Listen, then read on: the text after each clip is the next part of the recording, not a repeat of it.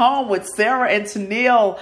Sarah, happy Valentine's Day. You too. Today is it. We're starting off with Jodeci. Come and talk to me. Now, this takes me back. Oh, I literally pictured myself at my middle school gym at a dance. Oh, no, I was older than that, but it still takes me back. Come and talk to me. Yes. Isn't that a lovely way to start a relationship? You know, you you just it's new and you just want to talk to your Yeah. significant other. Get to know them. That them is to get to know wonderful. you. And you know, as you've been together for a long time, sometimes communication becomes a challenge. Yes, it does. So I think Valentine's Day is a great day for us to actually talk about some things that we can do to keep communication going. it's so important. It is. And can we just start by wishing our guys a happy Valentine's I Day? think we should. We should. So, Josh, if you're listening, happy Valentine's Day. Love you. Yes, Josh, happy Valentine's Day. And Charles, if you can hear me now, have a wonderful Valentine's Day. Yes. Yes. We are we are very blessed to have them in our lives. We are. So now that we've gotten that out of the way, let's figure out how to communicate better with them. Okay. Because Forbes did a survey in 2020, like at the beginning of the social isolation, and only 18% of couples were satisfied with their communication at the start of the lockdown, so to speak. Oh. So so sorry, okay, like, so oh. everybody's kind of home, not really going a lot of places, and um, most Yeah. people are dissatisfied with the way that they're communicating. And when we were all locked down, we didn't have many other people to communicate. we were only communicating, you know, with those right around us. And, you know, a lot of different sources, both scientific and non scientific, have cited communication issues in the top three reasons for divorce. Well, you know, I, I truly believe that Tennille and I among are just two among a lot of UT extension agents that teach a parenting class for Yeah. Mm-hmm. divorcing parents, and communication comes up often in that class. Right, because it's connected it. to everything. Yes. I mean, how we manage the money in the household, how we raise the children, Yeah. just everything, Everything. goes back to communication. So let's just kind of talk about some of the things that we can do to keep our relationships going well. And Sarah, one thing we really stress in our classes is I messages. Okay, let's clarify. That's Okay. not rolling your eyes. Well, now that That's sends a message too, but no, that's not the message that we're talking about. An I message is communicating what you need, starting with I, focusing on I instead of blaming you. That's right. I'm going to focus on I. So let's just do an example. Okay. So let's say, for example, I feel like that my significant other never spends time with me on our days off work. Okay. So instead of me saying, you never spend time with me when we're off work, I could kind of turn this to an I message and say, I would love it if we could spend more time together on our days off. Yes. Like your whole face, facial expression. It did. I know our My face even looked sweeter when I said Yeah, it. and the But- tone of voice that you used was different. Yes, because if I start saying, you never spend time with me, you always, what's the natural reaction? Well, they're going to yeah. turn it around and start saying, well, you always Yeah. do this and you never do that. And then nobody's communicating No. effectively. You get real defensive when you uh, feel like someone's attacking you. Okay, Sarah, let's try another one. I'm going to let you try this one. Okay. So instead of saying, you never help me out with things around the house, Okay. how could you do an So- I message? I feel like I could say something and keep it real simple. Mm-hmm. I would appreciate it if you could take 15 minutes and wipe down the kitchen and put the dishes up. Oh, now you did an I message, but you threw a 15 minutes, and I kind of like that. That is, uh, I'll have to throw this out to Uh-huh. my mom. My mom used to do this with me and my sister growing up. Okay. But she would give us time minutes and then put it all together. So let's say there's four people in the house. Uh-huh. If everybody gives 15 minutes, an hour of work is done. Oh, and she didn't have to do it all. No, right. So when you're talking about needing help around the house with your significant other or even your kids, Mm-hmm. Yeah. you know, if you can say, be real specific about it, use the I message. I would appreciate if you could give me 15 minutes in the kitchen, wiping it down and doing the dishes. I like that. Smart mom. Yes. And and I know we're talking about romantic relationships today, but I just want to throw this in that our messages can work well with other relationships. Oh, absolutely. They work at work and just anywhere. Any relationship you have, yes, per- personal, professional, Yes. whatever, for sure. Okay. So I messages is definitely one thing that we can encourage our listeners to uh, Mm-hmm. help promote positive communication. Another is to consider that sometimes it's not what is said, is it's what's not said. oh, do tell. So, have you ever been in conversation or just with your significant other and you know something's going on just by their general mood, or it may be a blanket statement like, I'm so ready for this week to be over. yeah. Like, yeah. what happened to make you feel that way? You mm-hmm. know, you're missing the, de- the details. Right. You know. Right. So, how can we approach that when we know there's probably more? Like, what's the root of this mood or these feelings? Yeah, and sometimes when you say to somebody like, you know, you seem really stressed out or, you know, seems like you're having a bad week, is is there anything going on? No. That's just life. I mean, I just have to deal with it. That's a door closer. yeah You know, I mean, I can't help, you know, I don't know what's going Yeah. on and so the door is closed. So we want to focus on door openers. Right. You want to ask a question that will promote communication that Yeah. will give you those details. You don't want to ask a, a question that they can in, say yes or, or no. Open-ended questions. Right, And so- you know, we promote those with our children. We You know, instead of asking children, "Did you have a good day at school today?" and they say yes. Yes. That's it. Okay, tell me Yeah. more. yeah. So you want to ask open-ended questions so that we don't have all this unsaid stuff. Yeah, because then it's not a, you're not able to deal with it. And then reverse it. Make sure that you're opening up to the other person. You know, and it, so to kind of go off the example you used about, you know, I see you're really stressed. Are you okay? Mm-hmm. Yeah. No. You know, you could say something, you know, more along. You could use an I message. Okay. oh, we can do that. Yeah, but you could say something along the lines of, "Hey, look, I know that we've got a lot of stress going on right now. I would love it if we could sit down and talk about it." Yeah.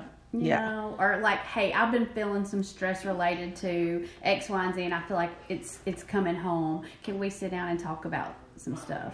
I like that. I like that. And I like the fact that you said it's coming home because many times the stress that we experience in our relationships comes from other places. Yeah. We're bringing home things from work and bringing home things from other places. And home is a safe space. Right. And so that's kind of where we just let it all go and just, you know, act out a little bit. Right. So that's where we have to, you know, really sit down and talk about it. So most of us are really good at talking. Listening is just as important. Oh my goodness, yes. And there's something called active listening. Mm-hmm. So there's a lot of stuff that goes into listening, right, Sarah? oh gosh, yes. Your like your eyes, like are you focusing on them when they talk, or are you Looking at the TV. yeah, or your phone. Yeah. You know, or maybe you're at a restaurant. Like maybe you've decided to take some time together, but Okay. you get to the restaurant and the person you're with is paying more attention to like people watching than they are, or the TV over the bar. Mm-hmm. Yeah. watching the game. Watching the game. You know, and all that is is okay. Right. But like if you're making the time to be together, then it's time to focus and make eye contact, and maybe even like your your uh, body posture, and, like you are engaged with them. Mm-hmm. Yeah. You know, it's Yeah. really important. We listen with so much more than your ears. You're right. We do. And then just using the right tone of voice when we Yes. respond. Um, you know, if we raise our voice and, you know, it seems like we're becoming confrontational, a lot of times the message is lost. Um, you I know, all the, even physical touch is important in active listening. Uh-huh. So just, you know, putting your hand on their arm or their hand or just anything to let them know that I'm here for you, I'm listening to what you're saying, and I'm engaged with you. And it's important to remember sometimes there are no words. Like just your presence and your focus Mm. Yeah. is what that person needs at that moment. So I- feel like a lot of people like us like to talk. Okay. Yeah. Maybe in my head I'm already formulating what I'm gonna say. And instead I need to stop, Stop that and listen. And listen. You know, and maybe Yeah. I don't have an answer, but I am I'm actively listening and I'm present with this person. I love when you said sometimes there are no words. Oh, that was poetic. But it's the truth. Yeah. And you know, we have to really be careful about texting, especially about important issues Yeah. because ooh, we can misread the tone of a text. Absolutely. I mean, I've been in positions where I've typed like a book and I get back from somebody, okay.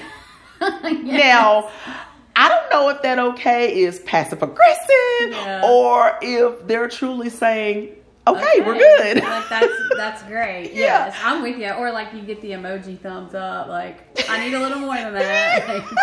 I'm with you. No, so I really think when you are texting and maybe there's some emotion involved or it's a discussion, Mm-hmm. then maybe the text should just be like, "Hey, let's talk tonight. I want to run some stuff by you." yeah. You know that kind of thing. Or pick up the phone and call them. I know so many What? people. I know, like Phone? that's so Pick it up. 1980, Call? Right? but but some conversations need to be verbal. They don't need to be a text or an email. You know, some sure. You know, Yeah. you and I text daily. We do But m- we many do- times a day. Yes. but there are times I'm like, I gotta. This is too much to text. Yeah. I need a call. You know, Right. because there's more questions, or maybe I might have confused you in the way that I worded things. Mm-hmm. You know, so. Yes, you can still be old fashioned and pick up the phone and call or Wow. meet in person and chat. I learned something.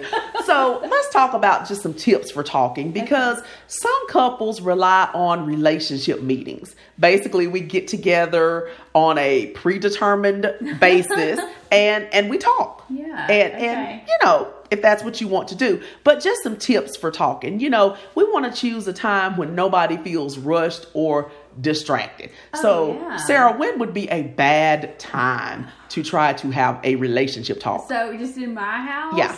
the morning rush uh, when we're trying to get out the door for school and work.